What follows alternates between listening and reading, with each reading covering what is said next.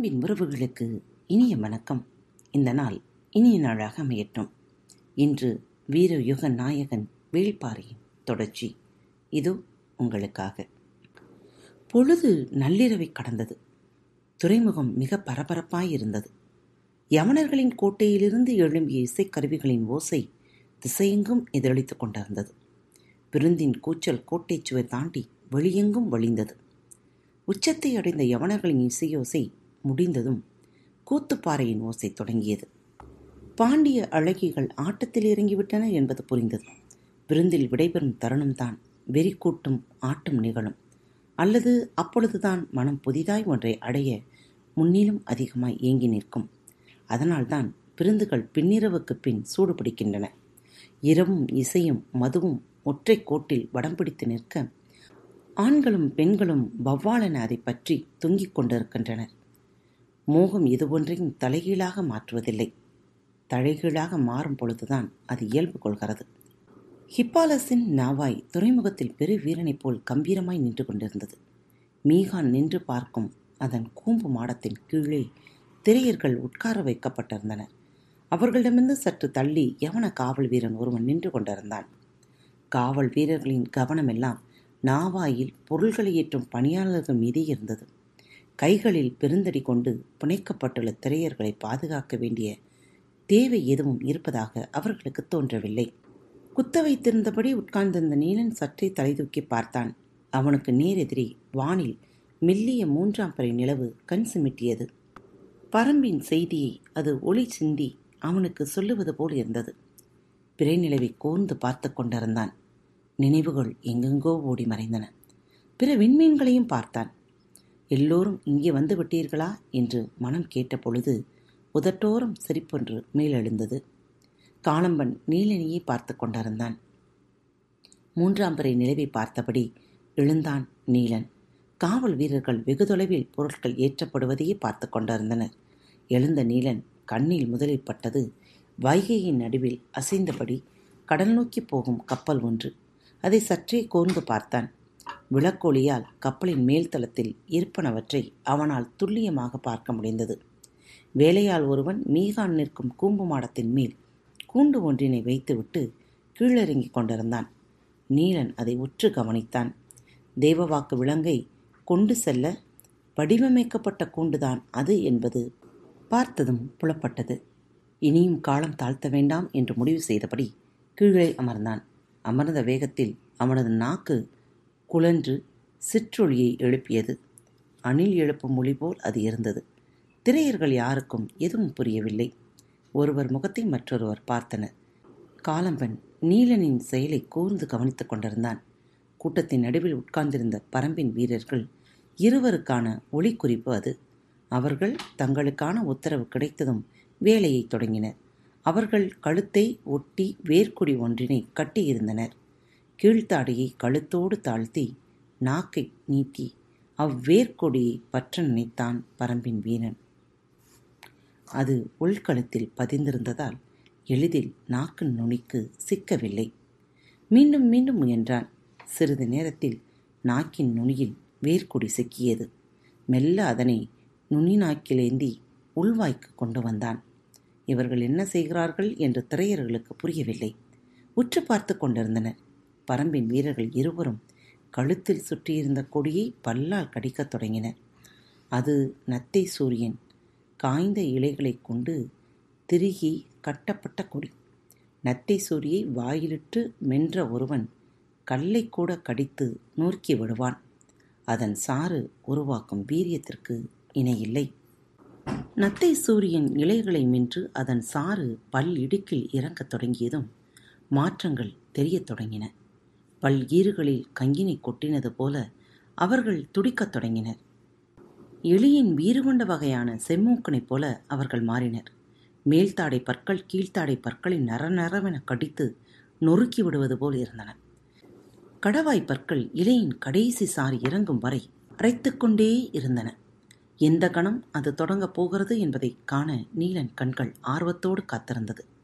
ஒரு கணப்பொழுதில் அது தொடங்கியது. அவன் முதலில் தன் கைகளில் பூட்டப்பட்டிருந்த மரக்கட்டையை கடிக்கத் தொடங்கினான். மிக கடினமாக மரங்களை சோளத்தட்டையை கடித்து துப்புவது போல துப்பினான். நிகழ்வதை காலம்பன் இமைக்காமல் பார்த்து கொண்டிருந்தான். செம்மூக்கனின் வேகம் கடிக்கத் தொடங்கிய பிறகுதான் பல மடங்கு அதிகமாகும். மற்ற எலிகள் மண்ணின் மேலே எவ்வளவு வேகமாக ஓடுமோ அதே போல செம்மூக்கன் மண்ணுக்குள் கரகரவென கடித்து துளையிட்டு கொண்டே ஓடும் என்பார்கள். கப்பலின் மேலே இருந்த இரு செம்மூக்கன்களும் தமக்கு விளங்காயிடப்பட்ட கைக்கட்டைகளை கடித்து துப்பத் தொடங்கியதும் வேகம் பல மடங்கானது தனது கைக்கட்டைகளை கடித்து இரு துண்டுகளாக்கியதும் நீலனை நோக்கி பாய்ந்து வந்தான் ஒருவன். நீலனோ காலம்மனை கை காட்டினான். வந்தவன் திரும்புவதற்குள் மற்றொருவன் காலம்மனின் கைக்கட்டையை கடித்துக் கொண்டிருந்தான். அவன் முடிப்பதற்குள் நீலனின் கைக்கட்டைகளை கரகரவென கடித்து துப்பி இரு கூறாக்கி முடித்தான். அடுத்தடுத்து ஒவ்வொரு வீரனின் கைக்கட்டைகளையும் கடித்து துப்பிக் கொண்டிருந்தனர். நத்தை சூரியின் வீரியம் குறையும் முன் கடித்தாக வேண்டும். நேரம் ஆக அதன் வீரியம் குறையத் தொடங்கும். அவ்வாறு குறைந்துவிட்டால் கடிப்பவனின் பல்வழி தாங்க முடியாதாகிவிடும். ஆனால் இப்பொழுது இருக்கும் நிலையில் அவர்கள் இருவரும் இக்கப்பலையே கடித்து இரு கூறாக்கி விடுவார்கள். அவர்களின் உடலில் ஏறியிருந்த வன்ம நத்தை சூரியும் விஞ்சுவதாக இருந்தது. செம்மூக்கனின் வேகம் உச்சத்தில் இருந்தது. காணம்பன் ஓர் அதிசயத்தை கண்முன்னால் பார்த்து கொண்டிருந்தான். வேலை முடிந்ததும் செம்மூக்கர்களின் வேகம் குறையவில்லை. அவர்கள் நாவாயின் விளிம்பை கடித்து தங்களை ஆசுவாசப்படுத்த முயன்று கொண்டிருந்தனர். ஆனால் வேலை இனிமேல் தான் தொடங்கப் போகிறது. இப்பொழுது உடலில் ஏறி நிற்கும் வீரியத்தை எது கொண்டும் குறைக்க முடியாது. பரம்பின் மற்ற மூன்று வீரர்களும் இடுப்பு துணியோடு இணைத்து கட்டப்பட்டிருந்த நாற்கொடியை உருவி எடுத்தனர். அவையெல்லாம் பால் கொரண்டியின் காய்ந்த சக்கைகளை கயிறாக திரித்து கட்டப்பட்டவை. கயிறுகள் எல்லாம் சிறு சிறு அளவாக பீக்கப்பட்டு ஆளுக்கு ஒரு பகுதி கொடுக்கப்பட்டன. ஒருவன் அங்கிருந்து விளக்கில் ஒரு கொடியை பற்ற வைத்தான். தீ பற்றி பிடித்ததும் எல்லோர் கைப்பிடிக்கும் நெருப்பு பரவியது.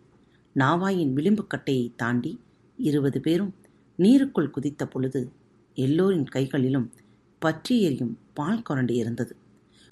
பொருள்கள் ஏற்றப்படுவதிலேயே கவனம் கொண்டிருந்த காவல் வீரர்கள் ஓசை கேட்டு திரும்பினர். கைக்கட்டையோடு நீரிலே குதிக்கும் அடிமைகளை நினைத்து பரிதாபத்தோடு எட்டி பார்க்க வந்தனர். குதிக்கும் பொழுது கையில் இருந்த பால் கொரண்டியை விட்டுவிட்டு நீரில் மூழ்கியவர்கள் மீண்டும் எழுந்த பொழுது எரிந்தபடி மிதந்து கொண்டிருந்த பால் கொரண்டியை கையில் ஏந்தினர். மற்ற மூன்று பரம்பு வீரர்களும் கழுத்தில் இருந்த தாயத்தை பீத்தெடுத்து வாயில் போட்டு மென்றனர். தாயத்துக்குள் இருந்தவையெல்லாம் பொறித்துகள்கள்.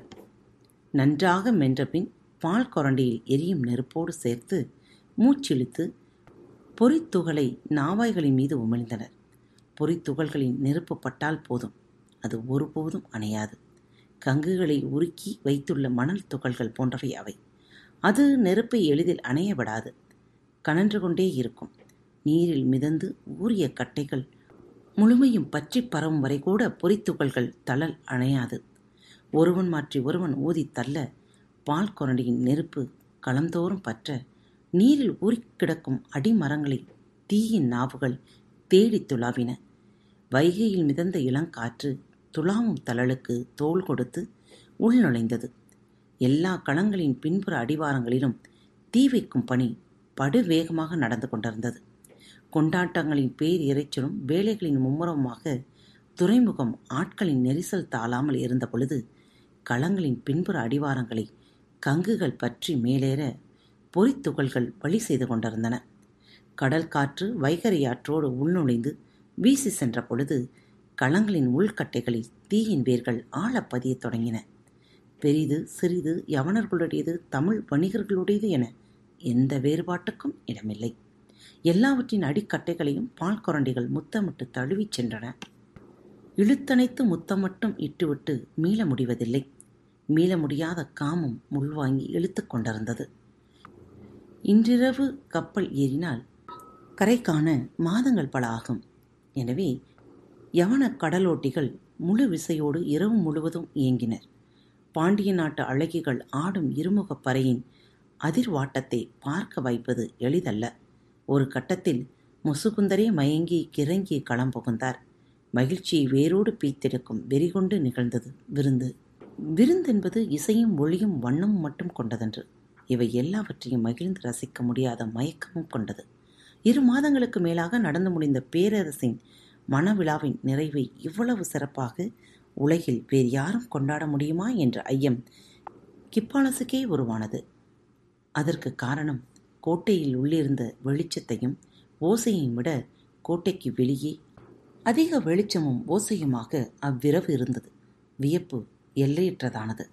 நிலை கொள்ள முடியாமல் தள்ளாடிக் கொண்டிருக்கும் தங்கள் தலைவர்களிடம் செய்தியை சொல்ல வீரர்கள் அஞ்சினர். கோட்டை கதவினை முழுமையாக திறந்து விட்ட பொழுதுதான் நிலைமையின் விபரீதம் புரியத் தொடங்கியது. கேட்கும் ஓசைக்குள் கதறும் குரல் மேலெழுந்தது. கிப்பாலசின் கண்ணிற்பட்ட வெளிச்சத்திற்கு காரணம் இணையில்லாத உயரம் கொண்ட அவனது கப்பலின் பாய்மரம் சுழன்று எரிந்து கொண்டிருந்ததுதான். ஏறிய மயக்கம் கனப்பொழுதில் கீழிறங்கியது. பேரதிர்ச்சி கொண்டு துறைமுக மேடையை நோக்கி ஓடினான் கிப்பாலஸ். அப்பொழுதும் நிலைமையின் விபரீதம் முசுகுந்தருக்கு புரியவில்லை. தேரலின் மயக்கம் எளிதில் மீள விடாது அதையும் மீறி கிப்பாலஸ் மீண்டதற்கு காரணம் எரிந்து கொண்டிருந்தது கப்பல் என்று அவனது இன்னொரு உயிர். எங்கும் கூக்குரல் மேலெழுந்தது. உள்ளும் புறமுமாக வீரர்கள் பதைபதைக்க ஓடினர்.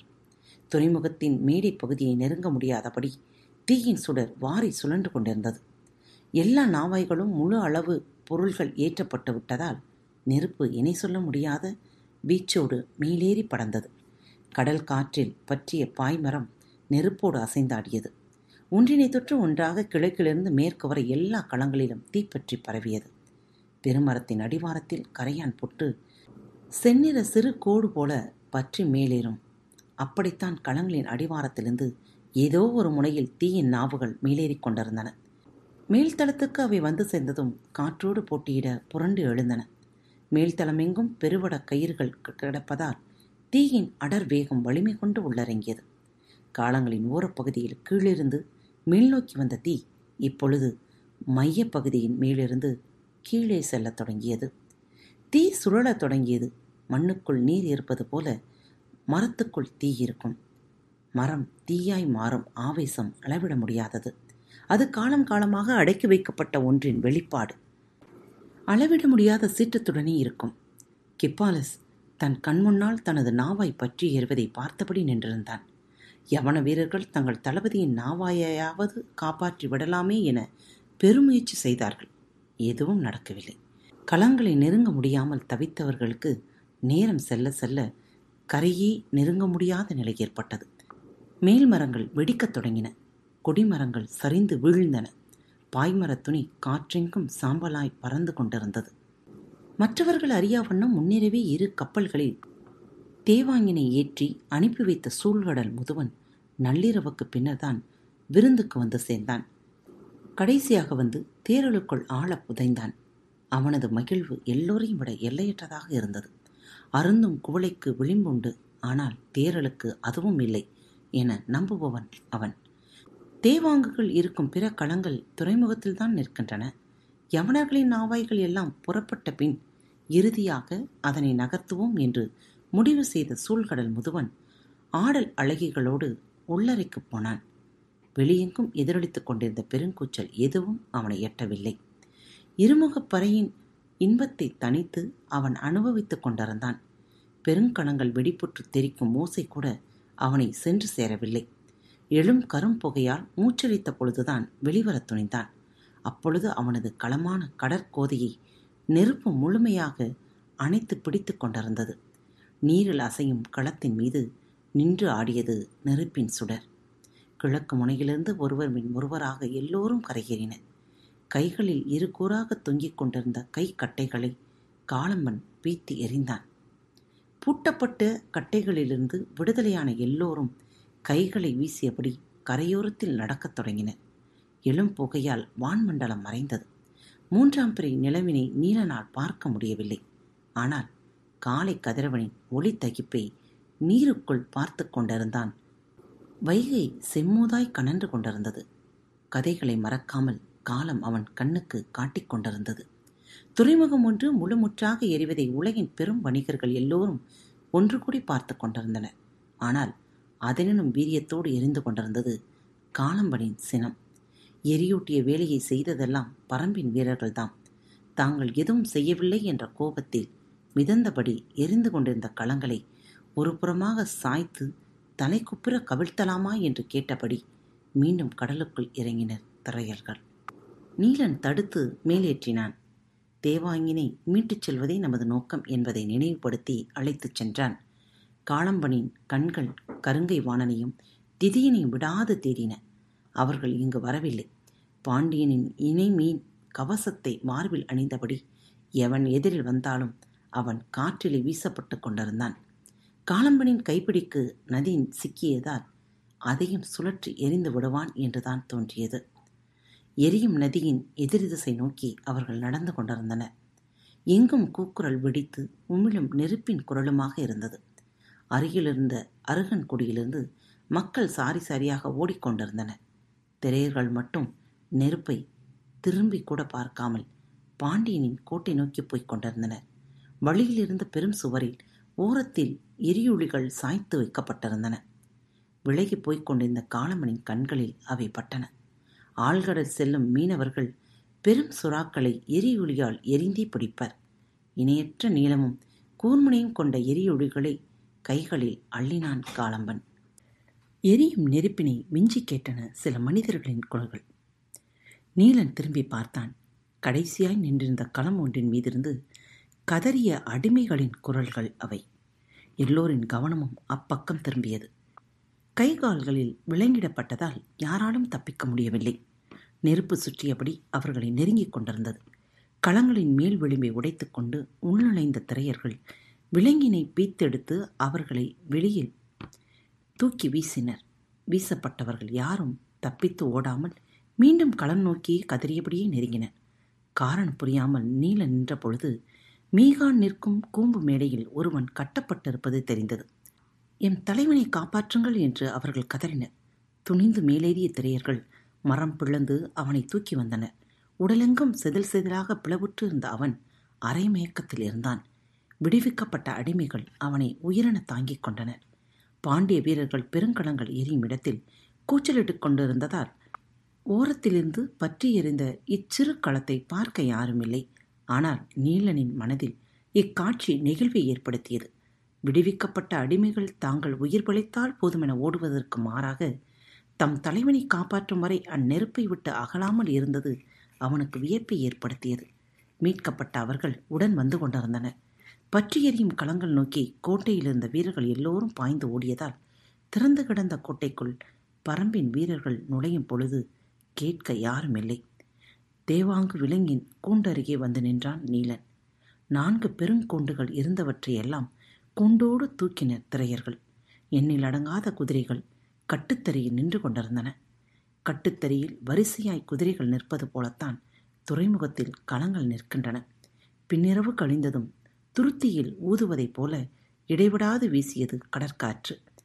காற்றின் வேகம் தழலை வெளியெங்கும் வீசி விளையாடியது. நெருங்க முடியாமல் போராடிக் கொண்டிருந்தனர் பாண்டிய வீரர்கள். இளமருதன் தன்னால் முடிந்தது அனைத்தையும் செய்து பார்த்தான். எதுவும் ஆகவில்லை. அப்பொழுதுதான் ஓடி வந்த ஒரு வீரன் செய்தி சொன்னான். நெருப்பினும் கொடும் செய்தியாக அது இருந்தது. தன் வீரர்களோடு அங்கிருந்த யவன கோட்டைக்குள் ஓடினான். அங்கு கட்டப்பட்டிருந்த குதிரைகளின் ஏறி மேற்திசையில் இருந்த பாண்டிய கோட்டையை நோக்கி விரைந்தான். வழக்கம் போல அவனது ஆலா காற்றை கிழித்து சீறி பாய்ந்தது. மற்ற வீரர்கள் அவனை பின்தொடர்ந்து விரைவதற்கு நீண்ட நேரமானது. அவன் பாண்டியர் கோட்டைக்குள் நுழைந்த பொழுது தேவாங்கினை தூக்கிக் கொண்டு அந்த கூட்டம் போய்விட்டது. இவ்விரவில் நெடுந்தொலைவு போயிருக்க முடியாது என முடிவு செய்த இளமருதன் தனது படையோடு அவர்களை நோக்கி விரைந்தான். திரையர்களை சுமந்து செல்லும் குதிரைகளால் ஒருபொழுதும் பாய்ந்து செல்ல முடியாது. புறப்பட்ட சிறிது நேரத்திலேயே அதை நீலன் உணர்ந்தான். எனவே தானும் மெதுவாகவே குதிரையை செலுத்தினான். விடுவிக்கப்பட்ட அடிமைகளும் குதிரை ஏறி இவர்களோடு வந்து கொண்டிருந்தனர் அவர்களை விலகிப் போகச் சொல்ல நீலனுக்கு மனமில்லை. தங்கள் தலைவனை ஒரு குதிரையில் தாங்கி பிடித்தபடி மற்றவர்கள் சூழ வந்தனர். அப்பொழுதுதான் எதிர்பாராமல் இருளுக்குள்ளிருந்து பாய்ந்து வந்திருங்கின ஈட்டிகள். குதிரைகள் சிதறி விலகின. மெதுவாக போய்க் கொண்டிருந்த தனது குதிரையை இழுத்து நிறுத்தினான் காளம்பன். கையிலேந்திய எரியுளி கொண்டு சுறாவேட்டையை தொடங்கினான் இருளென்னும் பெருங்கடலுக்குள் காளம்பன் வீசிய எரியுளிகள் வந்து கொண்டிருந்தவர்களின் உடல்களை இடைவிடாது துளைத்து வெளியேற்றிக் கொண்டிருந்தன. தாக்குதலின் கூக்குரலுக்கு நடுவே தங்கள் தலைவனை பாதுகாப்பாய் கொண்டு செல்வதிலேயே கவனமாய் இருந்தனர் மீட்கப்பட்ட அடிமைகள். வேகமற்று நடக்கும் திரையர்களின் குதிரைகளை இடைவிடாது வந்து சூழ்ந்த வண்ணம் இருந்தனர் பாண்டிய வீரர்கள். எந்த ஓர் ஆயுதத்தையும் விட மிக நீளமானவை எரியுளிகள். எனவே புழுக்களை கோத்து தூக்கும் கீற்றொலை போல அது மனித உடல்களை கோத்தெடுத்து கொண்டிருந்தது. இச்சிறு படையை அழிக்க தன் வீரன் ஒருவனே போதும் என காலம்பன் நினைத்த பொழுதுதான் சற்றும் எதிர்பாராதது நடந்தது. முன்னால் போய்க்கொண்டிருந்த நீலனி நீலனை மறிக்க மின்னல் வேகத்தில் ஒரு குதிரை பாய்ந்து சென்றது. காலம்பன் அதை நோக்கி விரைந்து செல்ல குதிரையை இயக்க பார்த்தான். ஆனால் இவனது குதிரையின் வேகம் கூடவில்லை. கண்ணிமிக்கும் நேரத்தில் பாய்ந்து சென்றது ஆலா. உருவிய வாளோடு இளமருதன் முன்னால் விரைந்ததற்கு காரணம் நீலனின் முதுகில் கட்டப்பட்டிருந்த தேவாங்கின் கூடை. எக்காரணத்தைக் கொண்டும் அதை எடுத்துச் செல்ல அனுமதிக்கக்கூடாது என்று வெறிகொண்டு தாக்கினான் இளமருதன். ஆளா பாய்ந்து சென்ற வேகம் காலமணி சற்றே உலுக்கியது. நீலனை நோக்கி விரைந்து செல்ல துடித்தான். இருளுக்குள் நிகழும் மோதலில் உருவங்கள் புலப்படவில்லை. எனவே எரியுடைய வீசெறிய முடியாத நிலை. கணநேரம் கூட காலமனால் தாங்க முடியாமல் குதிரை விட்டிறங்கி பாய்ந்தோடினான். சற்றும் எதிர்பாராமல் வெட்டி வீசப்பட்ட தலையொன்று அவனை கடந்து போய் இருளுக்குள் உருண்டது. காளம்பன் அதிர்ந்து நின்றான். இருளுக்குள்ளிருந்து சீறி வெளியேறியது ஆலா. ஆலாவின் முதுகில் அமர்ந்திருந்தான் நீலன். இத்துடன் இரண்டாம் பாகம் முடிவுற்றது. மூன்றாம் பாகத்தை அடுத்த வார தொகுப்பிலிருந்து காண்போம். உங்களிடமிருந்து விடைபெறுவது உங்கள் அன்பு தோழி. அன்பு நேயர்களில் பாரத் வலையொலி பக்கத்தை தேர்ந்தெடுத்து கேட்டுக்கொண்டிருக்கும் உங்கள் அனைவருக்கும் மனம் நிறைந்த வாழ்த்துக்கள். நன்றிகளும். பாரத் வலையொலி பக்கத்தின் நிகழ்ச்சிகள் உங்களுக்கு பிடித்திருந்தால் மறவாமல் லைக் ஷேர் மற்றும் சப்ஸ்கிரைப் செய்யுங்கள். நிகழ்ச்சிக்கான மதிப்பெண்களை ஸ்டார் உடவத்தில் மறவாமல் கொடுங்கள். நிகழ்ச்சி பற்றிய கருத்துக்கள் இருப்பின் கீழே குறிப்பிடப்பட்டுள்ள இமெயில் முகவரிக்கு அல்லது உங்களது மெசேஜ் பாக்ஸில் ரெக்கார்ட் செய்தோ தாராளமாக அனுப்புங்கள். உங்களது கருத்துக்கள் தான் இந்த நிகழ்ச்சியை மேலும் மேலும் வளர உதவி செய்கிறது. மறவாமல் எழுதி அனுப்புங்கள். இப்படிக்கு உங்கள் அன்பு தோழி.